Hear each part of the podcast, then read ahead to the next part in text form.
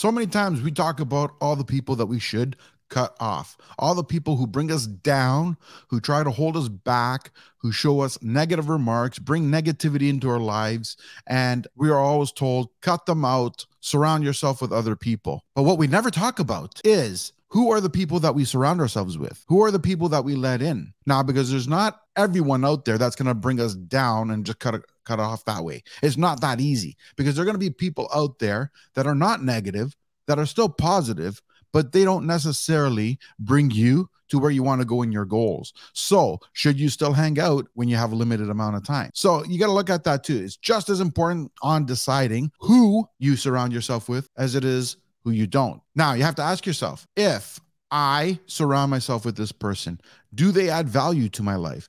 Can they help me reach my goals? Can they help me get what I need? Can I help them? Can I bring value? Because it's not just about what they can do for you, but what you can do for them too. So, do you have a mutual beneficial relationship? And if the answer is no, then hey, it might be that you limit your time with them or you limit the amount of times you see them. You have to focus on what brings you goals.